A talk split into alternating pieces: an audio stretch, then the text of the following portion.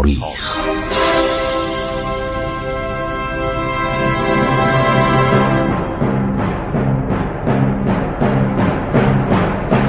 کاری از گروه جوان و اندیشه رادیو جوان.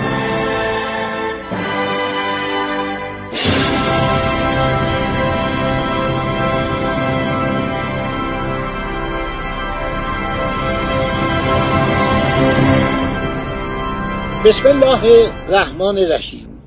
به نام خداوند بخشاینده مهربان با عرض ادب و احترام خدمت شما شنوندگان عزیز رادیو جوان من خسرو معتزد هستم. برنامه عبور از تاریخ را ادامه دادیم تا سالهای آخر سلطنت محمد شاه. زیاد چندان عمر زیادی نکرد. چل یک یا چل دو سالگی مرد بر اثر بیماری نقرس و بیماری های مختلفی که داشت جسمن مریض و رنجو بود بد اخلاقم بود خیلی بد بود و هر شود که زیاد ازش تعریف نکردن. این مسافران خارجی سیاهان و این سفرای خارجی نمایندگانی که به ایران می اومدن یک کار مهم که در زمان او انجام گرفت این بود که دولت ایران از دولت فرانسه تقاضای همکاری نظامی و فرهنگی کرد و فرانسوی ها یه هیئتی رو فرستادن. یک نقاش بزرگ فرانسه دو نفر. اینا اومدن به ایران رفتن و یک نقاشی های خیلی جالبی از آثار تاریخی ایران تهیه کردند حدود تقریبا 1839 میلادی. قسمت های مختلف ایران رو گشتن. نقاشی هایی که کشیدن خیلی جالب به فارسی هم ترجمه شده مثل که هفت جلده و این هیئت فرانسوی در اینجا بود. یه گروه دیگه هم به ریاست لوی د بوا اینا هم اومدن اینا هم نقاشی کردن. کتابش هم من چاپ کردم با کمک یکی از اساتید دانشگاه. این کتاب چاپ شده 170 سال پیش در ایران. بسیار کتاب خوبیه و خواندنیه و تمام این تصاویری که لوی دوبوا کشیده 68 تصویر سیاه قلم است از ایران. در اینجا چاپ شده. کتاب خیلی خوبیه. عرض شود که این سالها پیش به فارسی ترجمه شده و چاپ شده. عرض شود که از نظر شناسایی تاریخ ایران منتها دولت فرانسه همیشه یک دولت دست به اسایی بود و به سفیر خودش در ایران میگه که شما زیاد به ایرانی ها نزدیک نشید. رابطه سیاسی نظامی ایجاد نکنید. دولت لوی فیلیپ بوده. لوی فیلیپ اولان یکی از به سلسله های فرانسه بوده وابسته به بربون که اینا بعد از انقلاب کبیر فرانسه و بعد از دوران امپراتوری ناپلون دوباره بر سر کار اومدن. لوی 18 و انگلیسی آوردن در پاریس نشوندن. یه مدت این پادشاه بود. ناپلون از جزیره الپ که به آنجا به اصطلاح تبعید شده بود برگشت این فرار کرد. حتی نهارش رو جا گذاشت انفیدانش رو جا گذاشت فرار کرد از پاریس گریخت ناپلون بیش از صد روز بر مسند امپراتوری ننشست و شکست خورد. تمام دول اروپا انگلستان روسیه پروس و اتریش که امپراتور اتریش پدرزنش هم بود اومدن و جنگ کردن در دشت واترلو.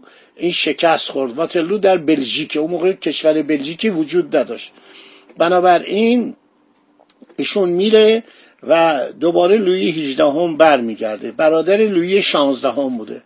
بعد از او اسمش هم بود کن دو پروانس در زمان سلطنت برادرش.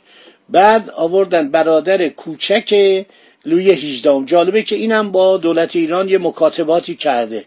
در دوران فتلیشا با دولت ایران با صدر اعظم ایران لوی 18 هم یه نامه هایی رد و بدل شده که نامه هست.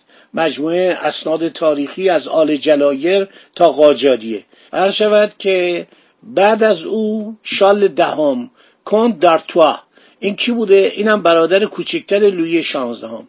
بعد مردم قیام می‌کنن. اگه کتاب های ویکتور هوگو رو بخونید 93 تاریخ انقلاب کبیر فرانسه است به صورت رمان نوشته و بعد یک کتاب دیگه ای نوشته بینوایان تیر بختان اونم سرگذشت این انقلابات 1830 و 1848 میلادیه.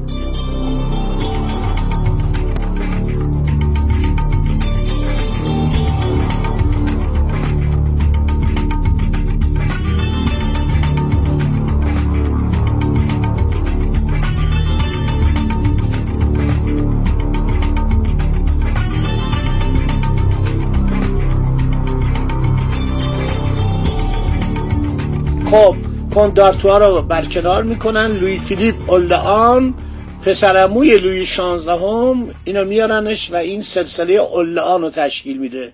اینم معاصر ارشد محمد شا بوده. اون آجودان باشی که سفرنامهشو براتون خوندم وقتی میره به حضور لوی فیلیپ می‌رسه که بینه خیلی نگران و مردم قیام کردن و میگن ما سلطنت رو نمی‌خوایم. بالاخره این لوی فیلیپ برکنار میشه فرار می‌کنه.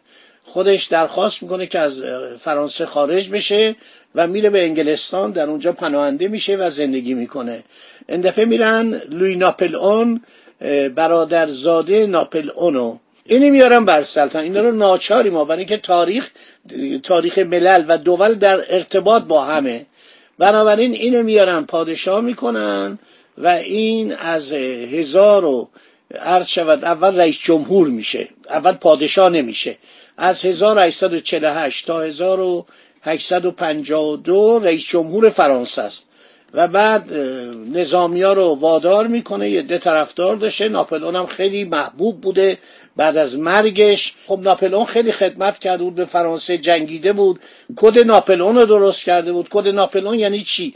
یعنی همین مواد غذایی. مثلا اگر یک کسی رو بخوان توقیف کنن باید بگن آقا به موجب این قانون این ماده قانون شما رو ما توقیف می‌کنیم. اون موقع اینطوری نبود. اون موقع هر کسی دلش می‌خواست حتی می‌تونست پول بده. از پادشاه فرانسه لویی چهاردهم یک سفید مور می‌گرفت.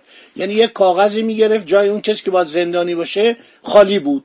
من اون جرمش چیه اصلا من اون زندان باستیل واقعا اینطوری بودا. بعد این ناپلون اومد گفت آقا بنشینید قانوندانان به اصطلاح آدم های اهل قوه قضاییه بشینن قانون درست کنن. ماده یک ماده دو جنایت مجازاتش چیه؟ دزدی مجازاتش چیه؟ اختلاس مجازاتش چیه؟ این کد ناپلئونه. خیلی معروفه در تمام دنیا بعد متداول شد. یکی دیگه از خدمات بزرگ ناپلئون رفتن به مصر بود. پروفسور شامپلیونو که باستانشناس بود برد. و او اون وارد لابیرنت ها شد وارد اون دخمه ها شد وارد اون زیر زمین های اهرام سلاسه شد و اینا تونستن خطوط هیروکلیف رو کشف کنن. بعض از شناسایی خطوط هراکلیف متوجه شدن که خطوط دیگه هم بوده. مثلا جالبه که مصریا چون با یونان خیلی رابطه داشتن. می‌بینید که مصر در جنوب مدیترانه است یونان در شمال مدیترانه است. این بود که اینا خط یونانی هم استفاده می‌کردن خط آرامی هم استفاده می‌کردن. این تحقیقات شامپلیون باعث شد که مثلا چند دهه بعد پروفسور یک افسر ارتش انگلیس بود در ایران جزو مستشاران نظامی انگلیس در ارتش اتلیشا بود به نام راویلنسون. اینم تونست عرض شود خطوط میخی رو کشف کنه و تاریخ ایران باستان رو کشف کرد. کلید کشفش دست همین عرض شود راویلنسون بود.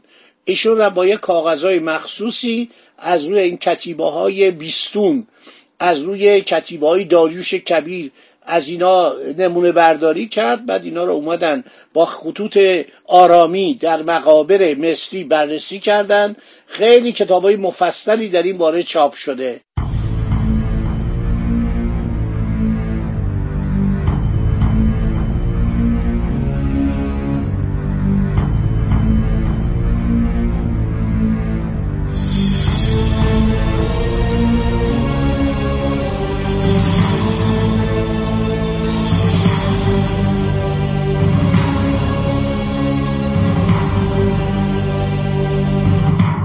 خیلی خوب. هر شود که ما همه اینا رو گفتیم. حالا درباره محمد شاه ماهای آخر حکومتش چند تا مورد یادم اومد. یکی اینکه انگلیسی ها در اون زمان خیلی روی ایران کار می‌کردن. سر جان مالکوم که افسر نیروی دریای انگلیس بود زمان فتلیشا اومد به ایران. همون زمانی که ژنرال گاردان از طرف ناپلون اومده بود. و به هر ترتیب خودشو بالاخره در ایران به عنوان سفیر جازد دو تا سفیر. یکی از لندن اومد یکی از کمپانی هند شرقی انگلیس که هندوستان اون موقع مستمره انگلستان بود. ایشون یک کتاب تاریخ ایران نوشته. خیلی جالب. من اینجا دارم نسخه چاپ هندوستان رو دارم. مال زمان مزفر شاه تجدید چاپ شده. از زمان ناصر شاه مرتب در عرض شود که هندوستان با خط خوش یک مترجم خیلی لایق فارسی هم بوده. این کتاب به فارسی ترجمه کرده در دو جلده. من اینو اینجا دارم. حالا از اونها مطالب می‌خونم. رو اخلاق ایران خلقیات ایرانی ها مردم ایران توائف ایران همه مطالعه کرده. مترجمم داشته چند تا هندی در خدمتش بودن چند تا ایرانی در خدمتش بودن. سر جان مالکوم. این کتاب رو نوشته. خب دارم مرگ محمد شاه رو میگم. خداحافظی با شما می‌کنم تا برنامه آینده. عرض شود که دنبالی ماجرای محمد شاه دیگه روزای آخر محمد شاه من می‌خوام براتون تعریف کنم. خدا نگهدار شما باد.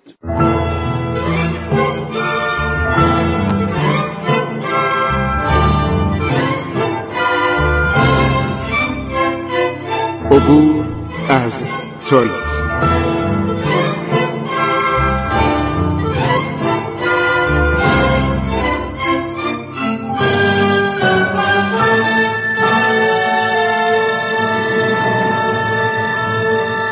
ایران با شکوه.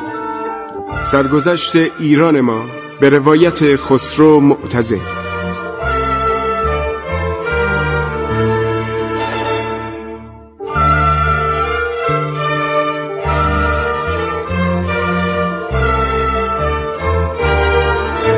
عبور از تاریخ با رادیو جوان.